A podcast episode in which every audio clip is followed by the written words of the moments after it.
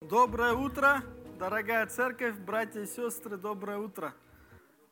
Да, рад вас видеть всех. И на самом деле погода классная, наверное, вы все наслаждаетесь. Мы так все устали от зимы, и классно вот чувствовать, да, тепло можно снять. Я вчера свои зимние вещи наконец-то убрал. Надеюсь, что их не достану, хотя в Астане все можно ожидать. Да, будьте готовы. Хорошо, мы продолжим с вами изучать книгу Деяний. Мы сегодня будем говорить о 27 главе уже. Еще чуть-чуть, и мы закончим книгу Деяний. Но мы закончим ее только на страницах Библии, потому что, я верю, что книга Деяний продолжается в нас, через всех братьев и сестер во всем мире, через церкви, которые продолжают верно служить и распространять Его Слово. Но мы еще этого коснемся, наверное, в следующий раз, но сегодня будем говорить об одной очень интересной истории, которую очевидец нам рассказал. Но вначале хотел немного рассказать свою историю. Интересно, я вот когда готовился к проповеди, вспомнил свое детство. Вы часто вспоминаете свое детство? Наверное, да, бывают моменты, это же было так. И я как-то забыл про эту историю, но мы с моими друзьями, я в ауле вообще вырос, и классно там жизнь, я вообще рад, что Бог так сделал, что я вырос в ауле, это безмятежная жизнь. Конечно, работы там тоже хватает, очень много, но я помню, мы как-то летом загорелись с друзьями идеей, у нас была речка, мы хотели с одного места проплыть на плоту до другого места, где-то примерно 5 километров, наверное, расстояние. Мы были такие, как бы дети еще, мечтали, да, приключения хотели. И вот мы начали строить этот плот из того, что было, доски там были, я помню, пенопласт какой-то, колесные шины, которые мы надували, делали. То есть мы постарались его приготовить очень основательно. И вот настал день, когда мы договорились, в выходные пойдем и сделаем этот сплав на плоту. И мы сделали все наши домашние обязанности, там, кто коров отвел, напоил, там, покормил, убрался. И после этого все мы договорились и пошли на эту речку. С утра самого. И это приключение было незабываемым тем, что мы там, я помню, переворачивались, мы себе сделали много царапин там, да, то есть было очень много воспоминаний, мы останавливались там, рыбачили по пути. Но в итоге, когда мы в конце дня пришли, мы были такие, я не знаю, израненные, чумазые, но очень довольные и счастливые. Так что это было классное такое путешествие, которое я когда готовился, вспомнил. Сегодня мы будем читать книгу Деяний, и нам Лука расскажет тоже про его приключения, то есть приключения Павла, которые были. И он уже нам на протяжении всей книги Деяний рассказывает об этом, и мы можем наблюдать вместе. Сегодня тоже история о том, как Павел, да, отправился в Рим. То есть, вы помните, в прошлой главе был, небольшой суд, они решали, что делать с Павлом, он потребовал суда у Кесаря, и они сказали, хорошо, и вот представилась возможность, и они отправляют его туда. Это путешествие, вообще слово «путешествие», когда вы, может быть, думайте о нем, у вас наверняка положительные такие эмоции. То есть это самолет, перелеты, там кофе, аэропорт, я не знаю, может быть, вы загорать поедете в какие-то теплые края, да, это. То есть путешествие сегодня у нас такое волнительное и очень такое в положительном смысле слова. Но тогда это было не так, потому что мы, если вспомним, 2000 лет назад самолетов не было, да, машин не было, были только там ослики, лошади там, и корабли. И сегодня мы посмотрим, как будет путешествие на кораблях происходить. Тоже напомню, Павел был, он был в тюрьме, ну как в тюрьме, да, он был заключенным. То есть его нужно было доставить в Рим. И вот у него появился конвой. Если вы в фильмах смотрели, иногда преступников так перевозят в общественных самолетах или где-то. То есть незаметно он в наручниках, но его везут куда-то, чтобы судить там. Примерно такая картина, только в те времена. Но давайте посмотрим тоже. Хотел небольшой отрывок из Писания зачитать, как Павел говорит о своих приключениях до этого. Если мы откроем Коринфянам, 11 главу с 24 стиха я прочитаю. Павел рассказывает про свои приключения. Послушайте внимательно. «От иудеев 5 раз дано мне было по 40 ударов без одного. 3 раза меня били палками, однажды камнями побивали. 3 раза я терпел кораблекрушение. Ночь и день пробыл во глубине морской. Много раз был в путешествиях, в опасностях, на реках, в опасностях от разбойников, в опасностях от единоплеменников, в опасностях от язычников, в опасностях в городе, в опасностях в пустыне, в опасностях на море и в опасностях между лжебратьями, в труде и в изнурении, часто в бдении, в голоде и жажде, часто в посте, на стуже и в наготе». Это он рассказывает о своих приключениях, которые у него были до этого приключения. Вы помните, это Коринфянам было написано немного раньше того, что происходит сейчас. И здесь мы будем наблюдать историю, которая... Давайте мы посмотрим. Несколько фактов о путешествии. 2 недели, то есть те, кто участвовал в этом путешествии, 2 недели они были без еды, то есть они не кушали ничего. Также действие происходит на корабле в конце, где было 276 человек. Важные такие факты, о которых вы увидите. Хорошо. Давайте мы будем сегодня, так как глава большая, будем читать по отрывкам, чтобы понять. И я надеюсь, что мы с вами сможем пережить это и увидеть главные мысли, которые Бог хочет нам сказать через этот отрывок. Это не просто приключенческая история, но тут есть истина, которую мы можем увидеть. Давайте мы прочитаем Деяния 27 глава с первые 3 стиха. «Когда решено было плыть к нам в Италию, то отдали Павла и некоторых других узников сотнику Августова полка именем Юлию. Мы взошли на драмитский корабль и отправились, намереваясь плыть около ассийских мест. С нами был Аристарх, македонянин из Фессалоники. На другой день пристали к Сидону. Юлий, поступая с Павлом человеколюбиво, позволил ему сходить к друзьям и воспользоваться их усердием». Здесь мы видим, что их отправляют, садят на корабль. И интересные моменты подчеркнуты, что слово «с нами» был Аристарх.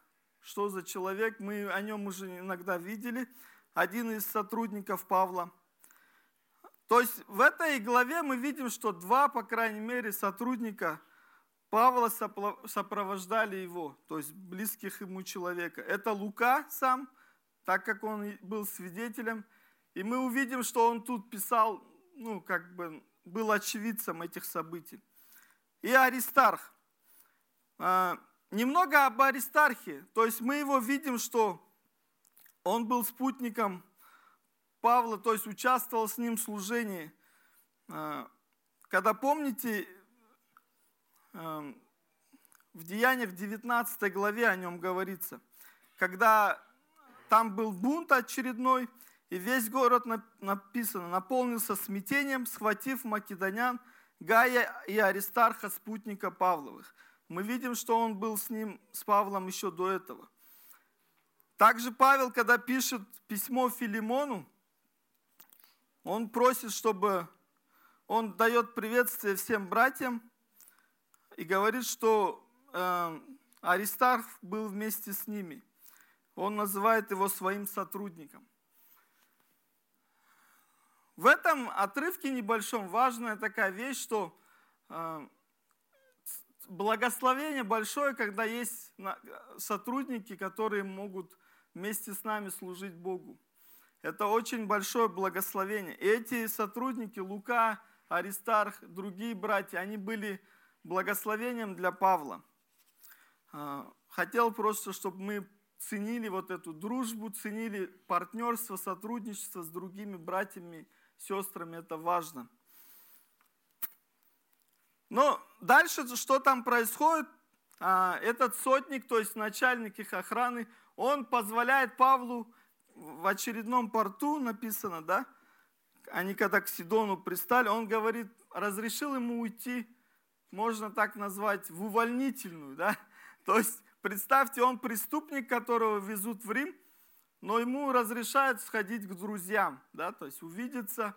И это говорит о том, что сотник Юлий доверял Павлу, то есть он не боялся, что он убежит, то есть у Павла была определенная репутация и, то есть честного человека, скорее всего, и то, что он доверял и был в хороших отношениях.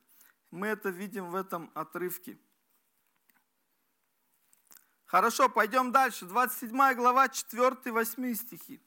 «Отправившись оттуда, мы приплыли в Кипр». А мне, да, есть, спасибо. В Кипр. Если можно, карту. Карту покажите, я сейчас покажу. Да. Если вы видите, вот сейчас они будут, вот где Сидон, Кесария, да, с Иерусалима, они прибыли в Сидон и оттуда отправляются через Кипр дальше. Мы будем возвращаться к этой карте немного. «Отправившись оттуда, — продолжает Лука, — мы приплыли в Кипр по причине противных ветров и, переплыв море против Киликии и Памфилии, прибыли в Миры Ликийские. Там сотник нашел Александрийский корабль, плывущий в Италию, и посадил нас на него. Медленно плавая многие дни и едва поравнявшись с Книдом по причине неблагоприятного нам ветра, мы подплыли к Криту при Салмоне. Пробравшись же с трудом мимо него, прибыли к одному месту, называемому Хорошие пристани, около города Ласея». Да. Это то, что происходит дальше, они отправляются. Но интересно, что, если карту вернете обратно, то есть из-за того, что невозможно было им попасть в Кипр, ветер, да, был против, то есть о них донесло до, получается, Миры, и дальше вот они потом отправятся к Книд. Но смотрите, иногда я вот задал, почему они не поехали прямо напрямую. То есть раньше корабли не были подготовлены, они были маленькие, и чаще всего они путешествовали вдоль берега. Потому что если что-то происходит, им легче было заехать в какую-то бухту, переждать, либо маленькие расстояния. И здесь мы видим, что у них была пересадка, то есть это не был прямой рейс до Рима, это было с пересадкой. То есть они пересели на другой корабль. И вот этот корабль, мы о нем будем больше сейчас видеть, что там происходит. Дальше, Лука пишет дальше. «Но прошло довольно много времени, и плавание было уже опасно, потому что пост уже прошел. То Павел советовал, говоря им: мужи, я вижу, что плавание будет с затруднениями и с большим вредом не только для груза корабля, но и для нашей жизни. Но сотник более доверял кормчему и начальнику корабля, нежели словам Павла. А как пристань не была приспособлена к зимовке, то многие давали совет отправиться оттуда, чтобы, если можно, дойти до Финика, пристани Критской, лежащей против юго-западного и северо-западного ветра, и там перезимовать. Здесь мы видим, что Павлу не доверяют, то есть вот этот отрывок можно назвать недоверие Павлу, да, то есть хоть у него была репутация хорошая, здесь что происходит? Они попадают в бурю, и Лука описывает, что это было после поста, да?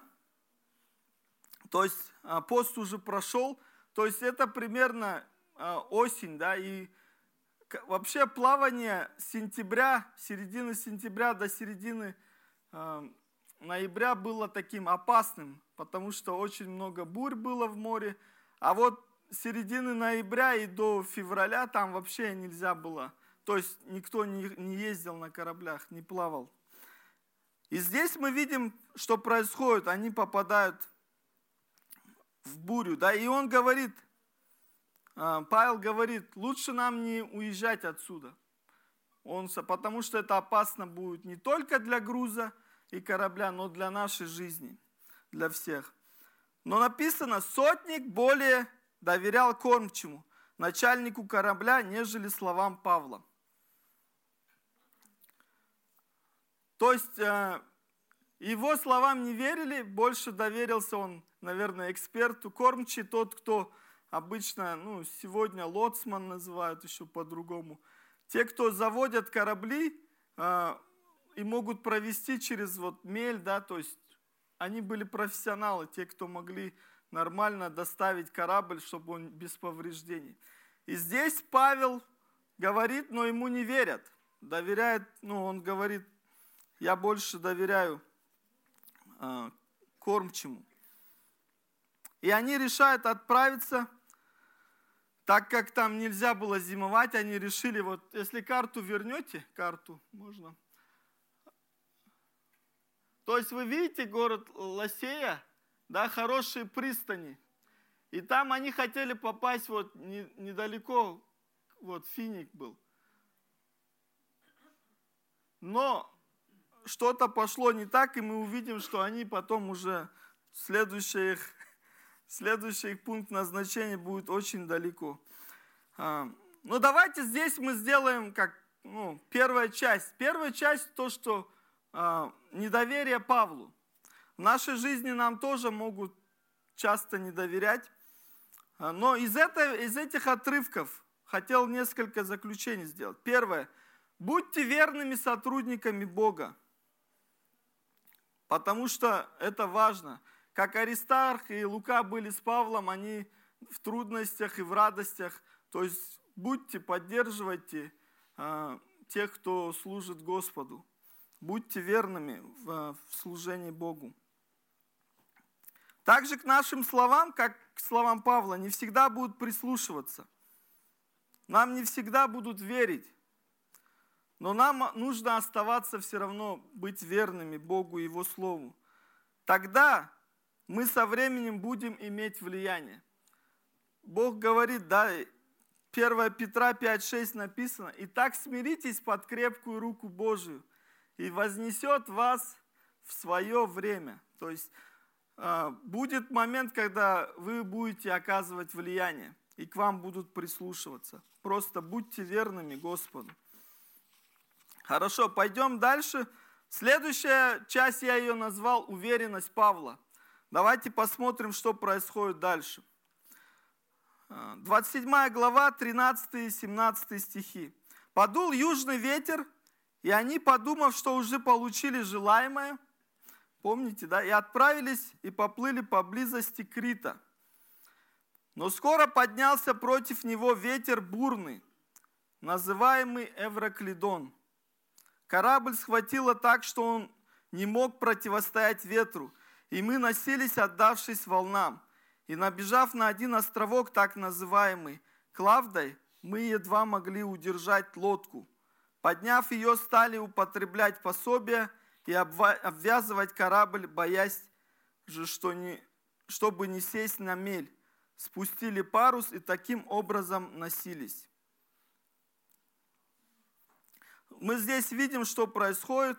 Они пытаются выехать с этого, попасть на соседний небольшой порт, где могли перезимовать, но попадают в бурю. И такое название здесь интересно. Эвроклидон – это ветер. Ну, по-другому еще его называют нордост или северо-восточный ветер. Это, я не знаю, недавно в Астане был ветер. Все помнят, да? Очень такой... Один день нельзя было выходить, или там летало что-то, какие-то деревья падали, с крыш что-то летало. Но это, наверное, по сравнению с Эвроклидоном очень такой ветерок, я бы сказал. Да, то есть это был очень сильный ветер, и он сейчас существует в тех краях, так называемый северо-восточный ветер. И вот они попадают в эту бурю, и их корабль становится вообще, как бы, я не знаю, как пушинка, да, наверное, его носит. Они пытаются его как-то сохранить. Они перевязывают его веревками. Это была обычная практика. Если вы можете представить, корабли тогда были деревянные, да, то есть они, вы, наверное, в фильмах видели, они были больше не как сегодня, такие массивные. И очень легко могла буря разрушить корабль.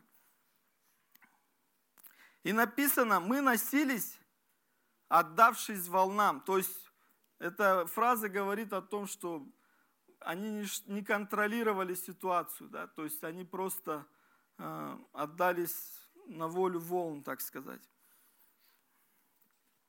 И таким образом носились. Дальше, на другой день, то есть уже ночь прошла, по причине сильного обуревания начали выбрасывать груз. А на третий мы своими руками побросали с корабля вещи, но как многие дни не было видно ни солнца, ни звезд, и продолжалась немалая буря, то, наконец, исчезла всякая надежда к нашему спасению. И как долго не ели, то Павел, став посреди них, сказал: «Мужи, надлежало послушаться меня и не отходить открыто, чем и избежали бы этих затруднений и вреда». То есть мы видим, как продолжается, на следующий день буря не утихла, потому что иногда мы думаем, вот буря, ну завтра уже она утихнет. Нет, она не утихла, им приходится скидывать груз. Для чего? Чтобы облегчить корабль. Они начинают выбрасывать груз за борт, наверное, там все товары, которые они везли с Александрии дальше, в Италию или в другие города, им приходится выкидывать тяжелый груз, чтобы спасти жизнь, потому что уже вопрос жизни и смерти. Здесь я хотел немного они написаны, не было видно. Многие дни не было видно ни солнца, ни звезд, и продолжалась немалая буря. То есть, по-другому сказать, они потеряли всякий ориентир, они уже поняли, что ничто не могут делать, и просто как бы ждали, я не знаю, может быть, молились, что-то происходит. То есть, они не владели ситуацией, да, то есть у них были потеряны все ориентиры, потому что раньше они ориентировались по звездам, если вы знаете корабли, да, они высчитывали, но ничего не было видно. То есть они могли только отличать, что был день и ночь, но не было видно, непонятно было. Кто любит кататься на лыжах? Наверное, я надеюсь, из вас есть кто-то, кто катается на лыжах. Я люблю кататься, но особенно люблю на горных лыжах. Да, здесь я знаю, что многие беговые, я их тоже люблю. Но история небольшая, которую я тоже вспомнил, Бог мне напомнил эту историю. Я люблю кататься на лыжах, и вот мы как-то с друзьями поехали кататься на лыжах в Алмате. И мы катались целый день, и вот обычно, кто знает, в 5 часов закрывается каток, все подъемники. И мы вот на последний наш подъем решили подняться уже. потому что мы так любили кататься и хотели последний спуск сделать. И когда мы поднимались туда, мы понимаем, что мы видим туман. В горах очень быстро появляется туман. Кто был в горах, он знает. И этот туман начинает опускаться. Мы видим на подъемниках, мы ехали, было ясно. И здесь мы видим, мы попадаем в туман. И уже назад пути нет, мы до конца доезжаем. И туман был такой, что не было видно вообще ничего. То есть даже свою руку, вот, я не знаю, можно было. И мы добираемся до самой вершины. И там, находясь на вершине, мы, сделали такое, что мы поднялись, а уже там решили, давайте все-таки спустимся на лыжах. Да? Это нас где-то было 5-6 человек. И вначале мы спускались, там в горах бывает, вот идет ясно, потом туман, еще ясно. Да? И мы вот, когда поднялись, было ясно, и нам показалось, нет проблем, спустимся. И мы начинаем спускаться, и когда уже дальше, ниже заезжаем в туман, все, мы останавливаемся, мы их друг друга не видим, начинается паника, как мы спустимся, уже подъемник закрылся. То есть мы, находясь в тумане, потеряли всякие ориентиры. Я себя представил примерно, как они себя представляли. Но у них еще и буря была, да? Мы хоть могли сесть там, подумать, но спускаться надо было, холодно уже, там темнеет. И мы не знали, как будем спускаться, потому что не видно ничего, можно улететь, разбиться. И наш один друг говорит, не переживайте, давайте мы спустимся, все доберемся благополучно. Просто вы, говорит, следуйте за мной. Мы говорим, как мы за тобой, мы тебя не видим через метр. Он говорит, следуйте за мной, за моим голосом. Аналогия, да, хорошая? Иисус говорит, следуйте за моим голосом. Следуйте за мной, за голосом, я буду издавать звуки, и мы по чуть-чуть доедем. И мы, использовав эту стратегию, мы так спустились. То есть едем 5 метров, он кричит, мы здесь, сюда, там, едьте. И мы вот так на голос, потому что видно вообще не было ничего. Поэтому важно для нас, когда мы теряем ориентиры на чем-то, основываться, да? И Павел, в отличие от всех других, у него было основание, на котором у него была уверенность, да, что все будет нормально. Он доверял Богу. Давайте посмотрим дальше.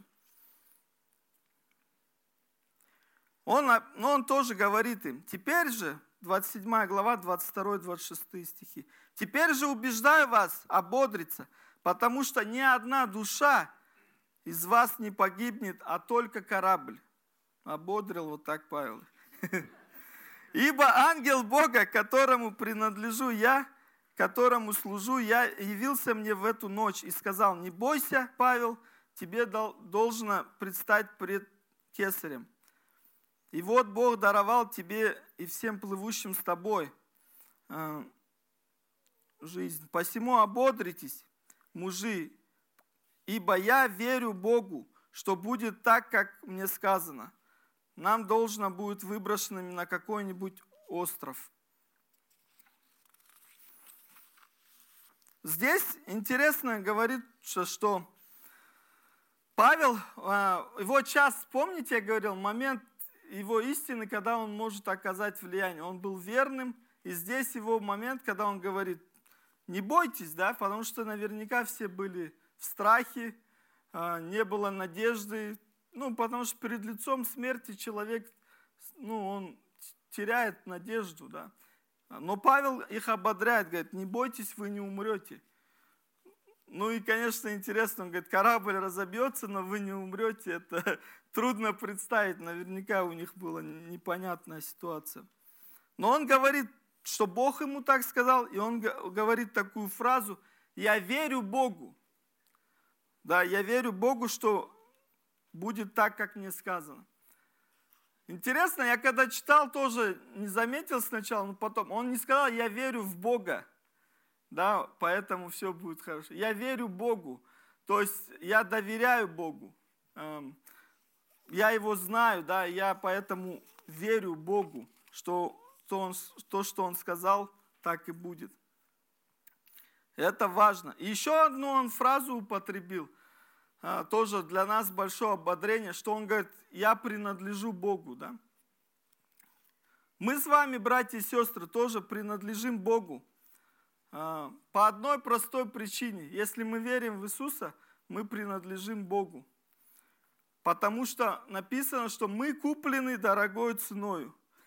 Иисус выкупил нас, отдав за нас свою жизнь. Это очень такой ободряющий нас стих и заставляет задуматься. Кстати, в Коринфянам 6 главе вот этот стих написан. Не знаете ли, что... 6 глава, 19 стих 1 Коринфянам. «Не знаете ли, что тела ваши суть храм живущего в вас Святого Духа, которого имеете вы от Бога, и вы не свои», написано, «ибо вы куплены дорогою ценою. Посему прославляйте Бога и в телах ваших, и в душах ваших, которые суть Божьи». Такая иллюстрация, что нас Бог выкупил, означает, что мы были в рабстве, да, в чего-то. И мы знаем, что мы были в рабстве греха, в рабстве сатаны. И Иисус нас выкупил, заплатив дорогую цену. Цена только нужна была заплатить жизнью, да, чтобы мы жили с вами. И это хорошая иллюстрация для нас, что мы выкуплены Богом. И живите так, как жил Иисус, потому что Он вместо нас отдал свою жизнь. Живите так, как жил Иисус. Если вы еще не знаете Бога, у вас есть возможность обратиться к Нему. Помните, что Иисус, Он сделал этот выкуп за вас тоже. Вам нужно просто поверить, принять и довериться Иисусу, довериться Богу. Потому что Он по любви своей сделал это ради нас. И третья вещь, которая в этом отрывке, наша вера Богу дает нам уверенность. Почему Павел был уверен в этом? Потому что он знал Бога, он верил Ему, доверял. И эта уверенность, она, как написано, да, вера же есть осуществление ожидаемого и уверенность в невидимом. Да, в Евреям 11 главе написано. То есть Павел доверял Ему, он верил в это. И это давало ему уверенность. Он мог сказать: я знаю того, кто больше, чем эта буря. Я знаю того, кто не раз мне жизнь спасал. Помните, я читал из Коринфянам, какие приключения у Павла были.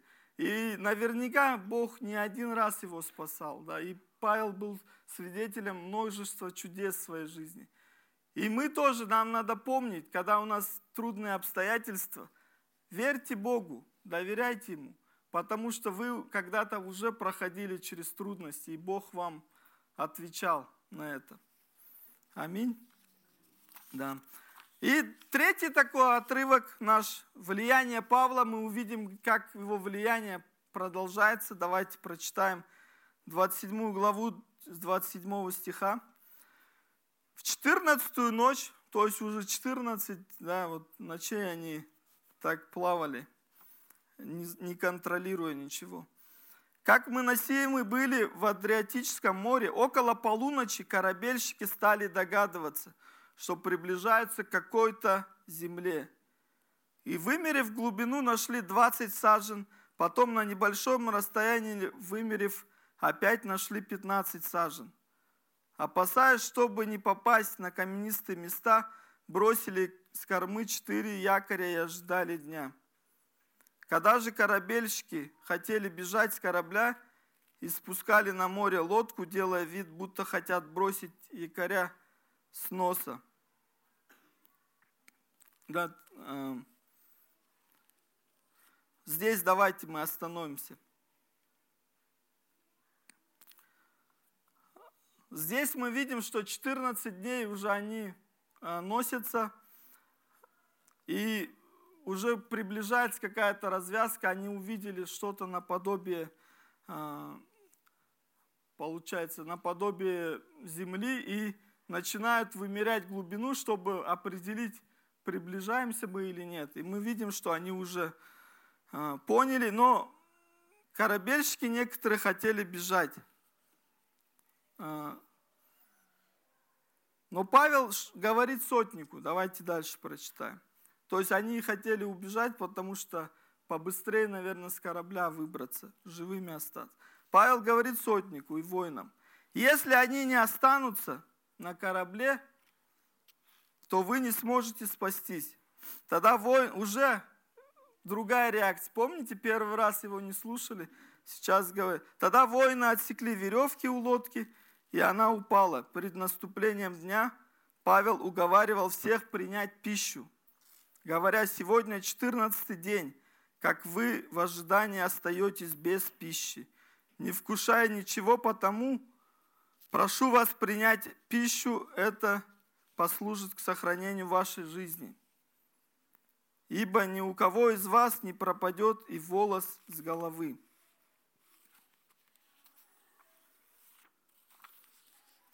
«14 дней они без еды», и Павел, ободряет. Наверняка, я не знаю, там, наверное, им есть не хотелось, если можно представить, когда во время бури тебя только так таскает. У меня не было опыта такого, но я слышал, что один раз, когда друзья в Турции поехали на путешествие такое легкое, на корабле, и там было неспокойно, был ветер, волны, и у многих, и, наверное, у всех там началась вот такая морская болезнь, да? Кого-то там начало рвать, кому-то вообще плохо были. Они оттуда вернулись, и они рассказывали, что мы вернулись, и были рады, что мы наконец-то дома. И даже многие на ужин не пошли в тот вечер. Потому что наверняка у них вот такое было состояние, что им не то, что кушать, они не могли физически, потому что укачивало. Но Павел говорит, вам надо покушать, чтобы сил набраться. Да? То есть берет ситуацию в свои руки, ободряет. И дальше даже он проводит там такую службу, мы можем прочитать, давайте. 35-38 стихи. «Сказав это и взяв хлеб, он возблагодарил Бога пред всем и, разломив, начал есть. Тогда все ободрились и также приняли пищу. Было же всех нас на корабле 276 душ. Насытившись же пищей, стали облегчать корабль, выкидывая пшеницу в море». Дальше прочитаем.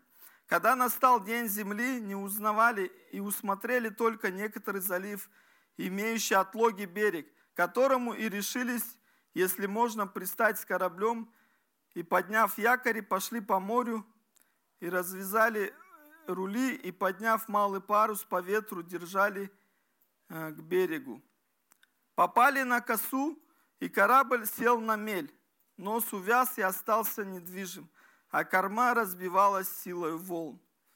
Воины согласились бы умертвить узников, чтобы кто-нибудь, выплыв, не убежал. Но сотник, желая спасти Павла, удержал их от этого намерения и велел умеющим плавать первыми броситься и выйти на землю. Впрочем же спастись, кому на досках, а кому на чем-то от корабля. И таким образом все спаслись на землю».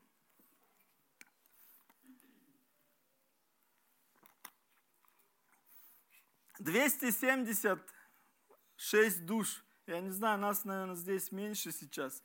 Если два собрания объединить, наверное, примерно, вот представьте, мы с вами на корабле были, и 2 недели не едим.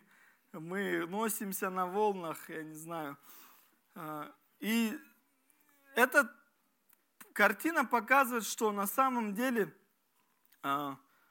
здесь Павел имеет теперь влияние, потому что он был верный Богу, знал Бога и продолжил свидетельствовать о Нем. Да, и здесь у них происходит небольшое собрание, можно сказать, как и у нас, да, то есть 276 человек преломляют хлеб, молятся, наверное, Павел, может быть, им даже, я не знаю, но предполагаю, рассказывал про Всевышнего, свою историю и так далее. Но важный момент помнить, да, первое было недоверие Павлу, помните? Они не доверяли ему сначала, хоть он и был с хорошей репутацией. Дальше происходит, что Павел все равно оставался уверенным. Уверенность Павла была видна в этом, потому что он знал Бога и верил Богу. И третье, когда это есть у нас, происходит влияние, да, то есть мы можем влиять. Он повлиял, то есть в этот раз, уже после того, когда он сказал, что делать надо покушать, не уходите с корабля, они его послушались, да, сотник уже относился по-другому к Павлу. И даже в конце он, пожелал спасти ему жизнь, и все в итоге спаслись. Да, такой happy end их приключения. Очень интересно. Как же мы с вами можем влиять? Помните, да, стих, который я цитировал уже? 1 Петра 5:6. «Итак, смиритесь под крепкую руку Божию и вознесет вас в свое время». Будет день, когда вам нужно будет что-то сказать, что-то сделать. И, может быть, это среди ваших родных, может быть, друзей, может быть, вообще также среди незнакомцев, да, как Павел был. Но вы можете начать влиять своими словами, действиями.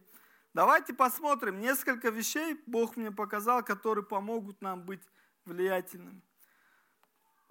То есть мы можем влиять своей верностью Всевышнему и Его Слову. Если мы будем оставаться верными Богу и Его Слову, мы будем влиять. Это мы видим на протяжении всей Библии, как герои веры, которые были верными, оставались верными Богу. Это вот история с Иосифом, да, история Моисея, Давид, другие герои Библии. Мы видим, как их влияние распространялось просто из-за того, что они были верны Богу и были верны Его Слову. Мы можем влиять своей святой и благочестивой жизнью. Когда мы живем не так, как этот мир, то есть святая жизнь, святой – это отдаленный, да, по-другому. Мы не такие, как живем не так, как этот мир живет. Мы живем, если будем жить благочестивой жизнью, да, то мы будем иметь влияние, потому что люди будут видеть, что наши слова и действия или то, во что мы верим, не расходятся с этим. Своими словами и разговорами об Евангелии Иисуса Христа. Если мы будем продолжать говорить об Иисусе, да, разговаривать, мы будем влиять, продолжать. Своими делами, которые исходят из любви к ближнему. Мотив наших дел, если любовь, люди видят это. Настоящая любовь, она будет менять людей, будет менять этот мир. И своей искренней и постоянной молитвой. Молитвой мы тоже влияем на этот мир, на обстоятельства, на то, что Бог открывает сердца людей. Да, мы, конечно, Бог суверенный, но Он призывает нас пребывать в молитве. И поэтому мы в нашей церкви молимся каждую неделю. Если кто не записал молитвенные просьбы, сейчас самое время, можете записать. Молитва написана. Много может усиленная молитва праведника. Эти 5 вещей, если в общем, конечно, у нас девиз, который мы часто в Шанраке используем. Возлюби Бога, возлюби ближнего. Да? Возлюби Всевышнего, возлюби ближнего. Это хороший девиз, который напоминает нам слова из Писания. И в завершении давайте посмотрим несколько молитвенных выводов из этой главы. Сила христианства проявляется в практическом доверии Богу в реальных ситуациях жизни. Не просто когда мы говорим, а в реальных ситуациях жизни. Мир всегда имеет тенденцию относиться к христианам пренебрежительно. Хорошее знание Бога и Его Слова, соединенное с реальным упованием на Него, всегда дает прочный фундамент для уверенности в моменты штормов. Аминь. У Павла был, да, такой фундамент. И, надеюсь, у всех нас тоже есть. Люди мира этого вынуждены признавать влиятельность христиан, соприкасаясь с их уверенностью в трудные моменты жизни. Давайте об этих вот молитвенных выводах помолимся, чтобы мы были такими. Были, как Павел, верными Богу, доверяли Ему и никогда не сомневались в том, что Бог за нас. Аминь.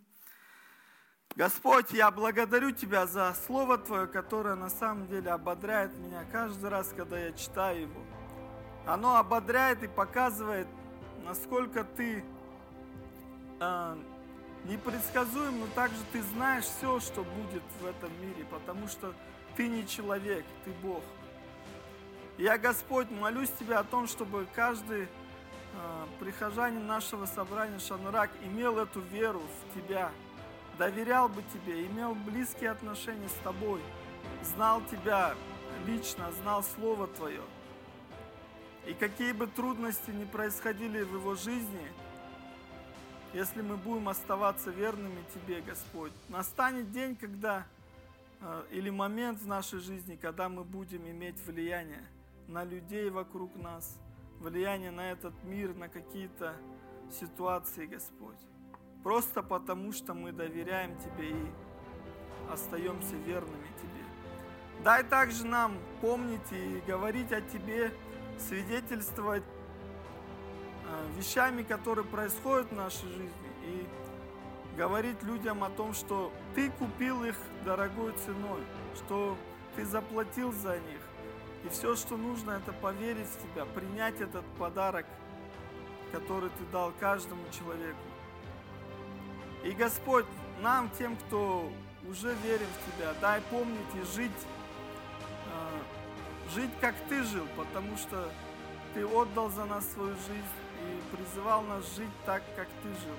Мы хотим подражать Тебе, Иисус. Мы хотим быть Твоими учениками. Слава Тебе за все, Иисус. Во имя Твое молимся. Аминь.